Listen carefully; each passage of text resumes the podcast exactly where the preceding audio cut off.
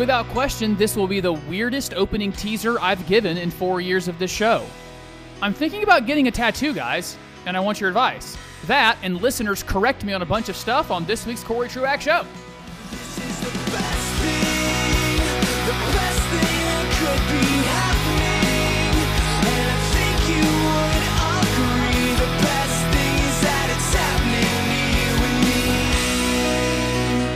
Would surmise if I asked all of you to send me a list of the top three things you don't care about in this world, number one might be whether or not I get a tattoo. Nevertheless, when we get there towards the end of the show, it will at least be funny. A fun conversation for us to consider and for us to have. We're actually going to start today with listeners sending me a bunch of feedback on some things I got wrong or maybe some assumptions that we need to correct. I have some audio from the greatest radio show of all time, which is not mine, by the way. Of course, my show is barely in the top, I don't know, top 99%. I, we don't have a high, high bar here. We'll do that. Uh, I think there is some brewing, I won't call it persecution, but some a growing evidence that it's okay to dislike Christianity in the United States. We'll do that. Uh, and maybe do some politics near the end with some Biden and Trump stuff. We'll, we'll get started in just a moment. First, my name is Cory Truax. We are dedicated to smarter, deeper, and better talk about everything here on the Cory Truax Show. Thank you for listening on 91.9 and 92.9, his radio talk in the upstate of South Carolina, or wherever you find the podcast. Thank you for doing so. And for all of you who found the podcast, however you did it during quarantine, and stuck around, you make my heart happy. So thank you for sticking around for all of that. I did get a great email from a listener who is also a high school friend. I I'm, I'm often very surprised when I find out people that I know personally listen to the show. Because I know if I knew me, I wouldn't listen to me. Because, you know, sometimes I come across as a little brash, slightly arrogant at times. I'm working on it, guys. Uh, but a high school friend apparently, apparently listens to the show, had a very good insight that I want to do on a, a future show uh, regarding a podcast he sent me um, for the Independent Fundamental Baptist thing. There's a lot of good stuff there. We'll, we'll do that and revisit that in a future episode. So that is the table set before us. Let us get started. I want to go here. It was more than a dozen of you made, I think, the safe assumption that I'm, I'm about to tell you. Uh, So consider my life single guy, unmarried. There's a lot of stuff I'm sure I don't know about women.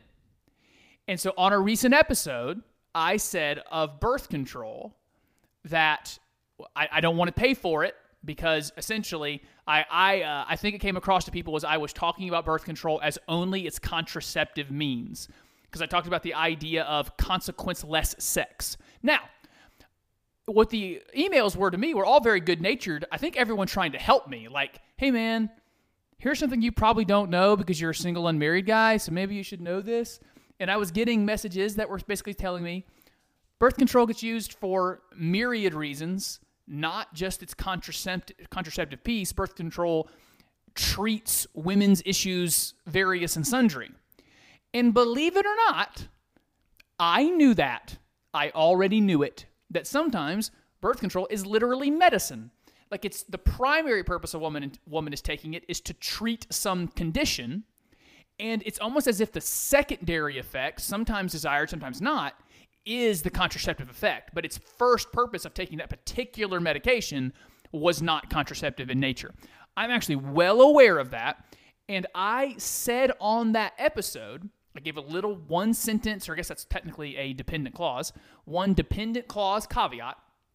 I said birth control, if being used as contraceptive, is quite affordable. Because that's the other email I was getting. You wouldn't believe how expensive birth control is when you're trying to use it as this medicine. But that's specifically what I was saying. Is birth control as totally contraceptive is super duper cheap. Those pills are super affordable. If you don't want to do the pills, you can get other types of contraception for free. Walk into a Planned Parenthood. There's a lot out there. So uh, just I would clarify. I know that it can be used medicinally, and, and I know it can be expensive. And so all, all of that would just circle back to my general thoughts and opinions and positions on how we build a better healthcare system. Because I'm not under the illusion that we have a good one. We have the highest quality one. It's needlessly expensive. So uh, I, ha- I have uh, problems with the healthcare systems all over the world. Ours is the best of a bunch of bad ones. Uh, So, but I know. So that I'm not going to have all that discussion today. But a lot of it was at least a dozen. Wanted me to know that. If someone doesn't know that, I want you to know. When we're talking about birth control, it isn't just women trying to not get pregnant. It is uh, also medicinal in its nature as well. I hope that clears that up. And for those of you who sent me sent me those emails because you just thought I was embarrassing myself and I didn't know something, I, I, I mean this. I, maybe it doesn't sound authentic. That was almost touching to me. I was like, "Oh, these people like me. They don't want the the single clueless guy to say dumb stuff about women he doesn't understand." But so thank you. But I actually I did get it, and the principle still stands. All right, number two. Eh, I think it was four of you. Four of you. One of you. I don't even know. I'm not trying to be a jerk. I don't know why you listen to the show, but whatever. One of you sent, uh, four of you sent me, what do you think about Am- Ahmaud Arbery now that we have video of him being inside places where he's not supposed to be, or we have video of him now in previous parts of his life with other altercations with police? What's your take on Ahmaud Arbery now? I think most of you were just curious, but one of you was needlessly aggressive. And it didn't hurt my feelings because it's impossible to hurt my feelings, but it was really annoying. So, okay, uh, the, the- nothing changes. Nothing changes about that altercation with Ahmaud Arbery. The the altercation with the altercation, this manslaughter is what I should use. Let's use the terms that we should. Has has a lot to do with Ahmaud Arbery, but that's not the core of the case. The core of the case is: Do three citizens have the right to be the justice system to basically in, uh, be suspicious, then investigate, be their own judge and jury, and then executioner? The answer no. I, it doesn't matter if Ahmaud Arbery had committed 20 murders before this moment. It didn't matter. These three men don't get to be law enforcement. Especially, again, going back to that case, they expected him of a non-violent crime. They went with willingness to do violence over a property crime. Th- They have to be punished for what they did. It doesn't matter what Ahmaud Arbery did in previous parts of his life. It doesn't affect the truth and the consequence of that case. And so, if, as, as you've been seeing that go around, it, it does appear, you know, Ahmaud Arbery had some stuff in his life, some stuff he shouldn't have been doing, probably involved some crowds he shouldn't have been involved in, all that stuff. Does that mean three men can chase him down and shoot him and accost him over a property crime? No, it does not mean that. And it does also not mean that there was not sh- deep injustice over the fact that it was it took internet activism to get him justice. So no, those videos of Ahmaud Arbery changed nothing for me. Thank you for writing into the show on those. By the way, th- those contacts came in in different ways. Those contacts came through some personal friends with text messages, but Facebook, Twitter. Uh, there was what was it? There was a. uh, I've had a, a- yeah, that's one I was thinking of. Cory Truax Show at gmail.com. Cory Truax Show at gmail.com. And that just uh, I got synapses firing in my head too. I got a direct message from I think Arthur is the name um, with a a really good link to something from Peggy Noonan. I- I don't think we're going to get to this show, but it's coming up soon. And I mean this, uh, Arthur. Thank you for um. At least that's. I'm going to make the assumption that's your name from your Twitter handle. Thank you for sending that in. That was good stuff, and I hope to get to it soon. Uh, what was the last one? Oh yeah. So where with the birth control thing, I, I that's not a mea culpa. Like I, I'm not gonna say my bad because I actually knew I, I meant what I said and I said it on purpose. And but I I understand wanting to make sure I understand the the reality. And then on Ahmaud Arbery, I stand by my position. And then here's something I don't have to do often. I was just wrong on one thing, guys. like when I read this message, in part I was like, and sometimes I'm a jerk. Sometimes I'm a real jerk. And I think I've thought through all of my positions and I have totally examined everything I think. It's been deeply examined over and over again. And not only do, am I sometimes a jerk, then I realize you're not nearly as smart as you are. You have not put in all the thought you think you've put into something. And you've, and this is what will kill me to know my argument is a bad one, to have exposed in my own head. If someone would have said what you said, you would have shredded them because I, I'm emotionally attached to my arguments. And so I want to tell you a way in which I was absolutely wrong and we'll correct it and then clarify a position. Lauren wrote into the show. And she very kindly, I mean that, very kindly walked me through a, a position I have and where she and I differ. I have not just been skeptical of people who do everything naturally, you know, natural foods, natural remedies. I've not just been skeptical of those folks. I've sometimes made fun of them, and it's a good-natured way because I'm a, I'm a modernist. I love our inventions. I love modern medicine. I, I I love that we live in a world that's conquered so much things that that caused so much human destruction for years that as we've developed technologies and chemicals as we've learned more stuff we've been able to conquer things. Like i i just love the modern world. And she wrote in because she's more of a naturalist. And uh, me being very libertarian in nature i also want everyone to do whatever they want as long as as long as it doesn't hurt someone else my chief position is if you want to not vaccinate your kids and you want to feed them only natural things and yourself only natural things, you want to use natural cleaners in your house, and you want to live that way, cool, I'm in. Awesome. You do your thing. Now, don't force anyone else on that. And equally, if you're like me, where I would take Splenda intravenously, I would probably just put sweet and low on everything because I think it's one of the greatest miracles of human history that we were able to make things sweet but not make you fat at the same time. I don't know how that person didn't get a Nobel Prize. Like, we want sweet stuff. Sweet stuff is awesome. The problem with sweet stuff is it makes us fat. And then someone was like, hey, what if we could come up with sweet stuff that doesn't make you fat? Like Diet Coke and uh, Splenda. I'm like, oh, you, you, you should be emperor. Like, what a, what an idea. What a world.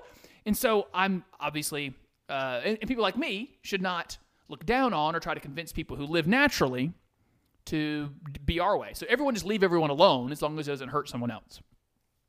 But um, I had some faulty thinking. I made this argument, and I've made it, I don't know, in my life a hundred times probably. I have said this inane stupidity. Well, you know who eats natural? Who eats natural is the global south, Latin America and Africa, and they all die at 40. You know who used to eat natural? Everybody, until we started inventing all kinds of stuff to make our food better. What a dumb thing to say. Lauren kindly walked me through how. Well, yeah, those people don't have refrigeration or sanitation. Like you you throw your trash away and someone comes and picks it up. You've got natural like you can just go to the bathroom and hit a button and then it goes into the sewer. You don't have to grow what you eat because you can put it in a fridge and then it stays fresh. So those people didn't aren't dying because they're living naturally. Those people are dying because they don't have na- sanitation and refrigeration. So w- she's just right. I was wrong. What a dumb thing to say. And so I retract that argument. It was a dumb argument. Lauren did a great job walking through it um, and doing it in a way that I never can. You know, cause you know how she did it? She did it humbly, and I'm often incapable of that. Um, so that's the clarification, the retraction on something I was wrong on. I would, I still stand here that with no judgment for those that prefer other things, I prefer modernism in in all of its ways.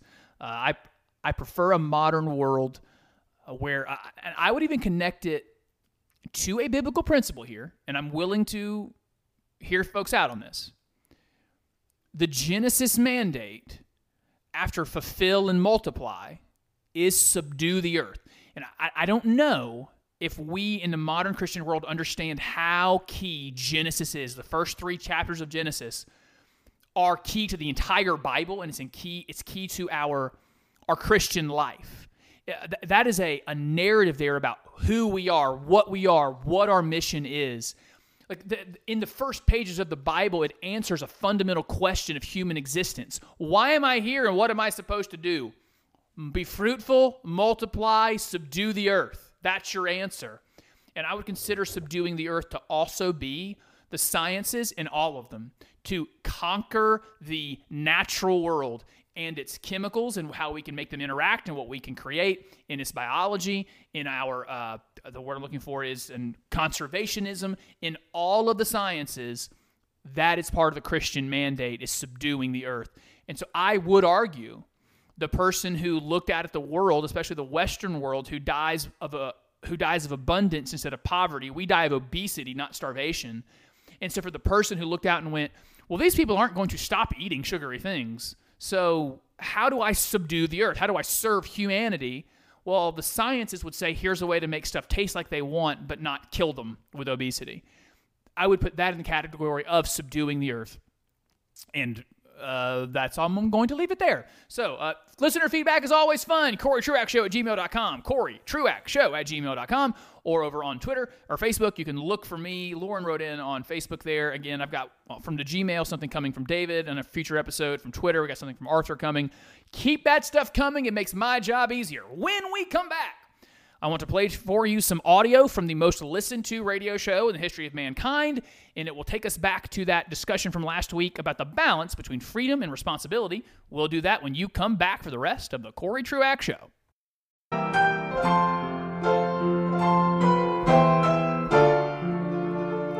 Welcome back to the Cory Truax Show. Thank you for sticking with us on 91.9, 92.9, his radio talk, or wherever you find the podcast. Thank you. Connect to me, Cory Truax, on Facebook, Twitter, or Instagram. I would be grateful if you would do it.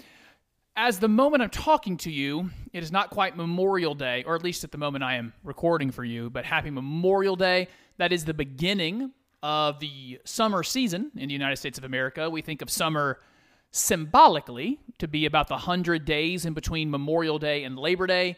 Certainly, it's going to be a weird summer, a COVID 19 consideration summer, but uh, go out there and have some fun, embrace life. I know that's what I've been doing. Had a great time celebrating uh, one of my good friends and members of a, our church band, Taylor, at his birthday party. And that was a decent group together, all in the same place. And it was out in the pool. It was a good time. And so I do want to encourage folks with some caution go and celebrate, go enjoy life. For example, me, I am very heavily considering taking five, four or five days next month and heading out to Sedona, Arizona. And if I do that, by the way, you, the podcast listener, you you guys would be paying for a chunk of that. For for those of you that support my show, actually just straight up give give the show money monthly. I can't tell you how much I appreciate that. But just by listening, I get revenue from Anchor, the uh, the app that hosts the show on all these different uh, all these different places. So uh, thanks for sending me to Sedona, guys. That's really thoughtful of you. Because I want to see the red rocks of Sedona. May take a day, go explore, explore the Grand Canyon a little further. Me and my big brother got to do that a few years ago. Spent a few hours up there, but I'd love to do it again. So, in any event, like I'm, it, I think this is good. It's time to embrace, uh, embrace life. Go out and do things, and just do it with some with some caution. All right, let's get to work here. This American Life is distributed on NPR. It is the number one listened to radio show in the history of man. I think they're well over a thousand episodes right now. I've been listening to them for that's got to be 12, 13 years I've been listening to This American Life. It's not just the most listened to show, I think it's the best show. I think it's the best show that's ever been produced. And of course, it should be. Its budget is insane. It has that same thing that Jon Stewart used to have on Comedy Central and like what Trevor Noah has now and John Oliver has now. They put out less than 100 minutes of content a week and they have a crew of like 45 people to do it. Like, well, of course your show's good. You've got a giant crew. Like only one of you needs a good idea like every other month for your show to be good. And America, this American Life is similar in that way. And I'm not, I'm not trying to denigrate that. They're so good. If you don't listen to it, you should turn this show off right now and go listen to This American Life. It's brilliant storytelling, a lot of great journalism coming out of This American Life. Now, they broke some ground here recently, and in my world, or at least the world I want to be in, in broadcasting, it's a big deal. You know, years ago, it was a a point of contention with broadcasters. I mean, decades ago, that the Pulitzer Prize could only be for written journalism, the written word. In TV and radio journalism weren't, weren't included. And so there was another award. Uh, is it the Mar- no? The Marconi is a radio award, but that's different. I'm thinking of Peabody. The Peabody Award was for broadcast journalism. In This American Life, deservedly, I would say, recently won the first time it's ever happened. A podcast and radio show won the Pulitzer Prize. And I've been going through the Pulitzer Prizes here recently because I, I think they're important. Journalism speaks to the world, it, it creates the culture. And so these are the things that experts and elites in the big cities think are, are significant. And so I, I think it's worth examining, especially from a Christian worldview. And so they gave This American Life the Pulitzer Prize, I think for journalism, in for an episode they did last year. And I remember listening to it at the time, maybe it was two years ago. And uh, forgive me, guys, I might have already done this on the show back then, but I don't think I did. And it's I went back to I listened to this episode that won the Pulitzer Prize, and I felt like it it resonated so well with the conversation that we were having on this show last couple weeks about freedom and responsibility and being responsible for yourself and then doing good for others. I, want to play for you a couple pieces of audio, but I've got to set it up for you. Starting here. The episode that won the Pulitzer Prize, probably not a surprise to anybody, was because This American Life went down to Mexico, where the uh, the policy had set into place that if you come to the United States border looking for asylum, up until the Trump administration, we would house you in America, and some administrations would either even uh, send you on to family members throughout the country in the United States, where you would await a time to be able to speak and be presented in front of a, an immigration judge or a judge to decide on asylum. The Trump administration determined that that was a broken system and that we're not letting you in until your case is determined. So you don't get to stay here. You, ha- you have to stay on the Mexican side of the border, and we will adjudicate your case, but you can't stay here. Whatever your thoughts on that policy, what that created was some fairly squalid. Is that the word? Or living in squalor? They lived in squalor. It- it- there was camps on the other side of the Mexican border, people living in tents. I believe it's uh, it was five porta potties for a population of like 2,500 people. It was it was a dangerous situation, and it was often not Mexicans. It was Hondurans and El Salvadorians, the Guatemalans who had come up through Mexico to get to the United States, often fleeing drug violence, gang violence, and they're trying to get into the United States, and and they're being made to stay on the Mexican side of the border. Now, the journalism is primarily about how mean America is, how mean the Trump Trump administration is. That's the story they're primarily telling here, and that's out of nature for this American life, by the way. They typically don't do politics. So that's the setup. That's the scenario. This show is about what's happening down at the border, and they the the claim of the journalism it's it's certainly not down the middle journalism. It is giving the position isn't it terrible that Americans won't let these people in? Isn't it terrible? Isn't it egregious that America is not opening the doors for everyone who claims asylum to get in and and, and live here? Isn't that a terrible thing? So, I don't want to give an opinion on that at the moment. I just need you to know that's the setup. Now, I'm going to play for you some audio. One of the things that the show bemoaned was that the big governments of Mexico and the United States uh, weren't funding these camps, weren't putting people in in comfortable situations as they waited on asylum, and that it ended up being left to private organizations and private citizens to take care of people and provide them provide things for them.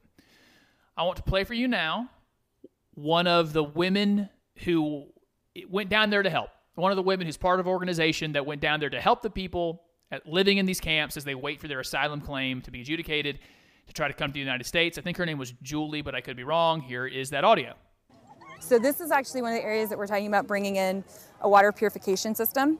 So the Rio Grande is like right down there. Hola. And um, so what we want to do is put in a water purification system right over here. Run a run a hose out into the water. It'll suck up the water, purify it, and they'll have their own water source. then And you're way- the one organizing this, Yeah. So um, not a government, no, no, not the UN, nope. just you, a person. I've never. People are like, "Have you done water?" And I'm like, "No," but like I'll Google it. Now, you hear the question there from Ira Glass. He, he, he was the male voice there, and I think one of the most talented broadcasters in the last hundred years. I mean, since radio really, since its advent, Ira Glass is one of the more talented and smart people. But did you hear that skepticism? It wasn't a government, it's you. You're doing it. And it was said as if that is an egregious fact that a private citizen or a private organization was doing the good work that needed to be done there. I have to say, this is the thing that hit me hardest in Matamoros. You have thousands of people stuck there, right on our border. Two big governments, the United States and Mexico, one of them, of course, a lot richer than the other. And nobody's looking after these people with food and water and shelter, except a bunch of volunteers who raised their hands and said, We cannot ignore this. So, hear his language. No one taking care of these people. Isn't it terrible that the United States isn't spending its money to make people comfortable in Mexico who are from Guatemala, Guatemala, El Salvador, and Honduras? Isn't it egregious that the Mexican government isn't doing more to make people comfortable as they wait at the border where the, pr- the primary um, people coming from those areas are from El Salvador, Guatemala, and Honduras? And isn't it terrible that private citizens and private organizations are providing it? And it goes to that core discussion we were having responsibility and freedom. Who does what? And what do we do with our freedom?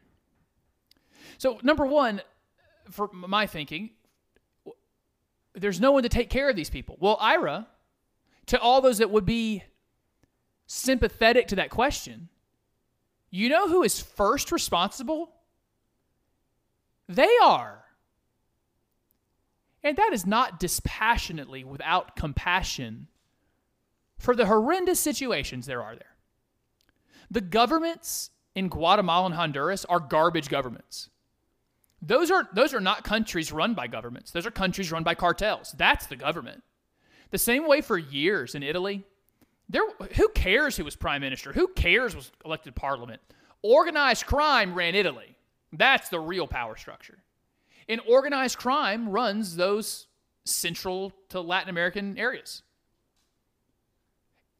I have a ton of compassion, but the, the question who's going to take care of these people? Well, in all situations, Ira, the first answer to that is going to be you. The person affected is responsible for themselves. And then they can ask humbly for help from others and that and, and they should. And here's what happened. Those people who asked for help, they do get it. There, there were organizations I gave money to. One of them was Glenn Beck's organization, who went down to the border. Specifically, it was some food aid, but they went beyond food and did uh, games for the kids. That was a big thing. They wanted to provide a way for kids to learn some stuff, get uh, some education in their in their own language. That while they waited, they would be taken care of in some way. So number one, the, the issue there. Well, who's responsible? They are. They, they in dire circumstances made the trip north. And once they get there, still the, the, the, nature of life and the responsibility is on them. Number two, why would it be on the American government? Why would it be on the American government to take care of a group of people not from their own country and not even living on their living in their own land? They're not even in the United States of America. They're just trying to get here. Everything America does from that point is benevolence. It's goodwill. And a biblical mandate for a government is to care for the people in its own borders. So, who failed? If a government failed those Hondurans and Guatemalans, it was the governments in Honduras and Guatemala. If anyone should be funding this camp that takes care of them, it, sh- it should be the, if it has to be a government, it should be those governments. And even more, Mexico or the neighbors around those countries. That is an ethical position to take about what's happening in those camps as people wait because people are first responsible for themselves and then governments are responsible for their own citizens. I hope you also hear me say here, uh, saying here though, that we should do our part. Like that woman, she's part of an organization that saw humanitarian suffering and went and did something about it. I gave some money, it's all I could do, to an organization that was going to help them out. We individually then can use our freedom to do good. And it's it really it, was it was it was dicey down there on the border for a few, a few months, a, a bad situation. But it ended up being a lot of organizations stepped in, and it, it didn't have to be governments. It didn't have to be government money. The best thing that could happen did happen, and people took care of people. I have one other piece of audio I want to play for you from that show and, and respond to it. This is a little bit more from This American Life. When we asked Mexican officials about conditions in this camp, they said they aren't helping the 2,500 people here because they don't want a permanent tent city in this spot. They want people to move to government shelters. And the United Nations said they won't step in unless the Mexican government invites them to step in. The United States, whose policies landed people here in the first place, has also donated $5 million to house them in Mexico. The money doesn't go to tent camps like this one, but to the official Mexican government shelters. It's enough money to shelter 8,000 people. But we sent way more people than that back across the border. Over 57,000 under the Remain in Mexico policy. Okay, I'm running short on time. I got to cut it that a little short.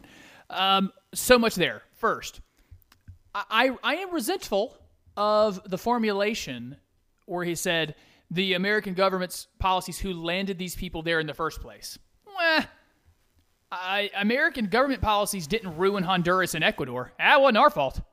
That's their fault. And I would ask, what's the countervailing plan? So st- stay in Mexico because you're not legally here, and you might not have a legitimate asylum claim, and you might be looking for a cheap and easy way to get here. What what do you want us to do? Do, do you want us to just let them in? And if not, you're not going to get much uh, much better on this side of the border with in, ter- in terms of care. Moreover, we gave five million dollars. You listen closely. Every single one of those dollars was a benevolence. That was not a requirement, an ethical or moral requirement of the American people to send $5 million to house and feed people of other parts of the world in, in another country. That was by the goodwill of the American people. Again, that doesn't mean the church, that citizens here shouldn't be generous with their time and resources to take care of humanitarian crises. But the idea that it was, well, it's the United States' fault, or it's the UN won't do it because Mexican won't, Mexico won't, won't let them. Which, by the way, if the UN was doing it, that would just be the United States doing it because we are almost their entire budget anyway. And so I hear the complaint the show is making, and I have some resentment over it, but I have to get to the core piece because we got to take a break and come back. The core question is this Who's responsible? Well, every person is responsible first for themselves. And they're not, you can't place that burden on other people. Now, that does not mitigate the reality that the Christian should be generous with the resources he or she has, being willing to live less opulently and less and, to do less, to have less, to help others in dire situations. But people are responsible for themselves. Number two, governments are responsible for their people, not for the, the people of other countries. That is a I- you you can fight me on this if you want. Send me shoot it on over. Show at gmail.com, Facebook. I'm calling that a biblical principle that governments are instituted by God to care for their citizens, not for absolutely everybody. And then finally, that um that one of the things we're seeing as a solution is people did step up. People did do it. It's another question. If if the government doesn't do it, will people? Uh, yeah, I think they will. I think we have. I think we have people looking for opportunity to serve, and every time they look to see if there's a big problem to solve, the government's already trying to solve it, making it worse. So there you go. This American Life won the Pulitzer for that audio. Excuse me for that episode. It's it's worth listening to. I just think they got a couple things wrong there morally. All right, when we come back, there's some there's some news in the world. I think uh, we need, we need to address regarding how disliking Christians is becoming even more normal and totally socially acceptable. I want to talk about my tattoo idea and maybe get into some politics because it's been a while since we did it. We'll do that and more when you come back for the rest of the Cory Truax Show.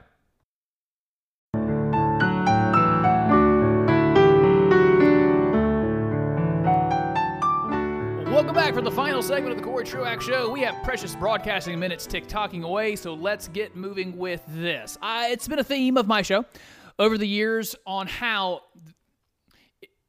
it, it's somehow uh, the the secular left is sore losers. I'm not going to do the whole monologue again. I've talked about it before.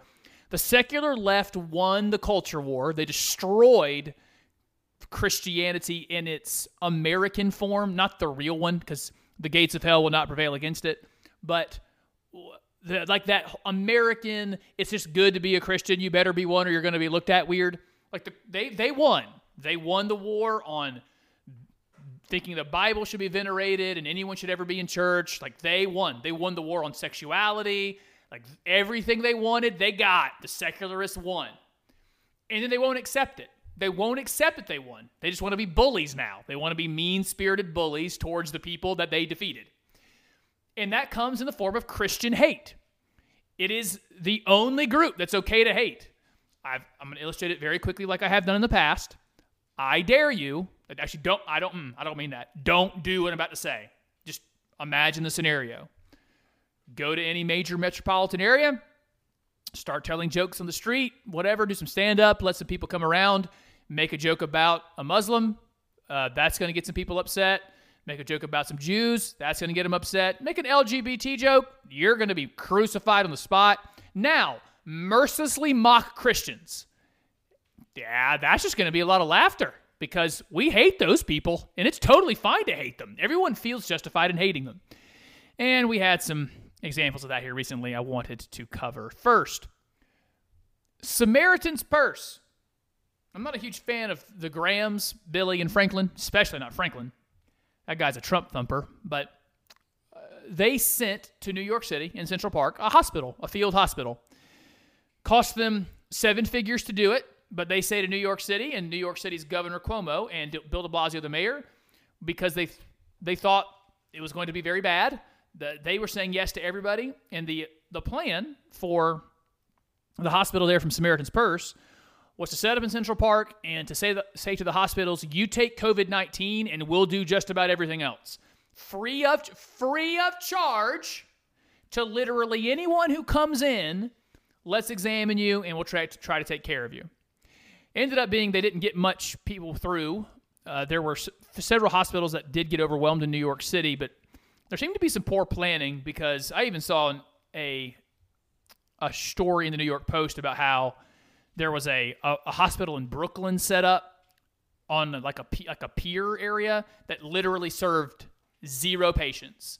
So several dozen nurses, doctors set up for a field hospital. It saw zero people. But we also know in New York City that there were hospitals overrun. So there's obviously poor planning there. But anyway, Samaritan's Purse helped some people. As they were doing it, a video comes out from a transgender woman. It's a guy. It's a guy. It's a guy, and it's, for whatever reason, most transgender women, that's men that dress like women, often look like they should be in a Tim Burton movie. And it was that kind of drag dress up woman who demands, demands, he says, that Samaritan's Purse be removed because they're a religious organization that promotes homosexual hate. So they came of their own dollar, brought their own experts, brought their own doctors to help your city. And because you perceive that they don't have the same sexual ethic during a global pandemic, you want to kick them out. That's another thing about there's a certain section of the LGBT folks. They and I think this is true of American feminism as well, third and fourth wave feminism, that they think everything is about them. There's never been a news story that's not about them. Every news story has to go through the prism of how does this affect me directly? Boy, I saw this one a couple weeks ago. It got under my skin. Apparently, Adele has lost a lot of weight. The singer, the singer Adele, and there were feminist think pieces about how it made them feel. Hold on a second. A celebrity you don't know from a country you don't live in lost some weight, and the thing that you want to think about is how that makes you think about your body image? The world's not about you. Goodness. But that is that's that is a feature of secular leftism and certain parts of feminism. It's literally everything's about them. A hospital coming to help your city was about you and how it makes you feel that they don't think the same way you do about sexuality. And it's just totally normal and acceptable. Totally normal and acceptable for that dude to go on camera and say, you need to kick them out of the city because they don't agree with us. All right, number two. Then we had some vandalism here recently at a couple churches that started getting back together after COVID-19, taking precautions and doing it wisely like we are at Beechwood Church at 10:30 on Sunday mornings by the way. Beechwood Church meets at 10:30 on Sunday mornings in person and it's been packed lately. So if you're in the upstate of South Carolina with no church home, you're invited. We are meeting in person and doing it cautiously. But you had uh, churches being vandalized. One of them burnt because they're getting back together. And of course, the, the vandalism getting burnt down is going to be frowned upon. But there is certainly voices, you can see them on Twitter and in, and in media, that it's almost as if, well, if anyone deserves it, it's those people because we're the group it's okay to hate. It's also been true in government discrimination there are there were governors around the country willing to say churches aren't essential. And uh, I actually heard on NPR on my way into church Sunday morning. Maybe I shouldn't have been listening to the news on the way into church. That's probably not the best way to prepare. But I was listening to NPR, and the the morning host there, Lulu uh, Lulu Garcia Navarro, she says, oh, President Trump over the weekend, without authority, declared churches essential. Well, all right. Well, he doesn't have authority to say that, but neither do the governors. No government official at any level has the right to declare churches essential or non essential because the First Amendment does, okay? Natural human rights declare churches essential. That's why I, I gotta commend my governor. I've had my issues with Henry McMaster, but that guy get, got this part right. He said, no one ever stopped the churches from meeting. What happened with churches is we decided of our own volition and wisdom in loving our neighbor that we would cancel services for a while until we got a hold of what was going on. But you started seeing that in Minnesota. Uh, as everything else started opening up, it was a different set of rules for churches. And it's just okay. It's just okay because the religious people, these are the rubes and the dumb people we don't like, and we can treat them badly. Now, that's the culture we're living in. It doesn't have to be that way. We can be a people of evangelism and be a people who winsomely make our case for uh, make our case to, to be included in the groups that shouldn't be discriminated against. All that can happen. And we can be for changing the culture and by and doing that in our own lives that we're good examples for others and that we live by our we, we do live by our principles. We're not hypocritical, that we love others as ourselves. There's a way to change this culture. But th- we have to recognize that Christians, this is very important. Christians being mocked, misunderstood, devalued, dehumanized has been the normal state of being for Christianity for human history. That doesn't mean we have to be comfortable with it, but it does mean that we should not be intimidated by it. Blessed are you when men and women revile you and persecute you. That's Jesus in Sermon on the Mount. That uh, that they when they mm, not uh, speak, I can't remember the, the the actual term, but speak all manner of evil against you falsely for my name's sake. Blessed are you. And so look out at it. It's real. There's a bunch of folks that hate you if you're a Christian, and they feel good about it. They feel very good about themselves, how much they dislike you. Don't be surprised by it, but also don't be intimidated by it because we are passing through. And while we're here, we can still work for the better, the, best of those around us. Okay, let's do this tattoo idea, and then I have a couple political things I want to get to. I've been thinking about getting a tattoo. I don't know why. Call it a midlife crisis, uh, but I I've always because uh, I li- my my church is very tattooed. I bet there's more people with tattoos than without in my church, and my friend groups are quite inked up. It's a very normal thing. And only reason I uh, uh, Heath Powell, who used to be on the show all the time, he hasn't been on the show because no sports are going on, so there's nothing to talk about. He's got to have at least uh, seven, eight, seven or eight of them, I think. my closest friends. Anyway, I'm I'm pro tattoo if you want them, whatever, it's fine. I just never got one primarily for this reason. N- nothing has been significant enough to me to warrant a permanent marker of it. So there is my uh, my, my, my membership in the worldwide timeless church, the, the Christ followers for all of time and, and, and throughout space, that's worth it to me. Sure. My two nephews, for whom I got to play a dad role, that no two people have been more meaningful to me in my life.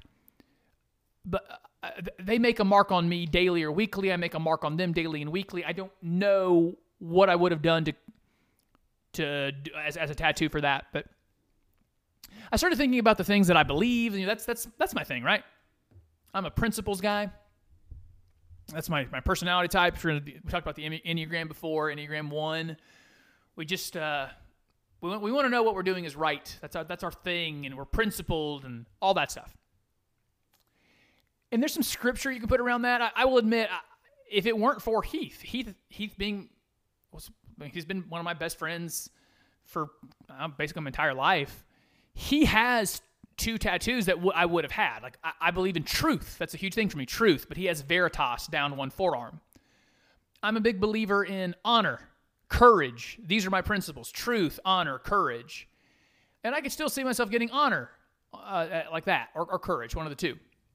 Although, by the way, of, of all of those things, I do think I tell the truth all every chance I get. I could probably use some more courage uh, and probably a little bit more honor too. But here, uh, here's what I've I'm starting to land on. This is gonna now that I'm about to say this out loud, it sounds kind of embarrassing. But I want to read you something and uh, give you the, the tattoo. Oh, that's another tattoo idea I've, I've had. I've had the idea that I, I love our state motto. The state motto of South Carolina, if you don't know, is Dum Spiro Spero. That is the Latin Dum Spiro Spero. It means while I while I breathe, I hope. And that is all me. Uh, I am the eternal optimist. Always believe it can work out, things can be better, and they will. So I thought about doing Dum Spiro Spero. Here's where I've landed. It would be a quote, and the quote is "No, comma you move. No, you move." And I want to read to you, and I would get it on my back somewhere. I think maybe upper sho- back, uh, right below my shoulder, something like that. Here's the quote from whence it comes. Don't laugh. It is from Steve Rogers. He is Captain America. It is my favorite Captain America quote. I'm going to read it to you now. He says, It doesn't matter what the press says, doesn't matter what the politicians or the mobs of people say. It doesn't matter if the whole country decides that something wrong is something right. When the mob and the press and the politicians and the whole world tell you to move, your job is to plant yourself like a tree by the river of truth and tell the whole world, no, you move. And nothing has ever spoke to me more deeply than that. I'm just kidding. All the Bible has spoken more deeply. But in terms of my own values, it's so. I remember hearing that the first time, reading it the first time, and just getting chills. Look, uh, I've, I've given the, the illustration before. Contramundo, against the world. We've seen that in the past with apologists who were defending the divinity of Jesus. We, we've seen that in images and other movies, but I, I love that idea. The, the idea in recognition, my chances of winning here, basically zero. But am I right? Am I going down in flames on the ship of truth? Then I will go down and I will sink on that ship because the principle was right. And so the, the short version of everything I just read you would just to be put on my back somewhere. No, you move. And so I would love to get your um your opinion on that. CoryTruaxShow at gmail.com, CoryTruaxShow at gmail.com, or on Facebook and Twitter, Instagram. You can look you can look for me, Cory Truax, and you can tell me these tattoos are stupid and I shouldn't do that, or that they are not stupid, but that's a dumb idea. Don't put superhero words on your body. And maybe stick with scripture or something like that. I'm, I'm to- totally open to that. It does appear that we did, did end up running out of time and we can't do the politics, but oh, shucks. Because we all know how much I love politics. That makes me happy. I do have 40 seconds here, so I will say this too. I've been considering the tattoo. I've also been considering changing the theme song of the show. You know, it's Relient K. This is the best thing. It's the best thing that could be happening. And I think you would agree the best thing is that it's happening to you and me. It's supposed to be ironically funny about how much pride I have around my own show. But I've been thinking about changing it. And so if you have suggestions, I'd love to hear those on Facebook, Twitter, Instagram, or at CoryTruaxShow at gmail.com. Thank you for listening to 91.9, 92.9, his radio talk, or wherever you find the podcast. I'm grateful when you share the show, rate it, and review it. I'll be back with the next with the next episode, a new episode next week. Until then, everybody, peace and love.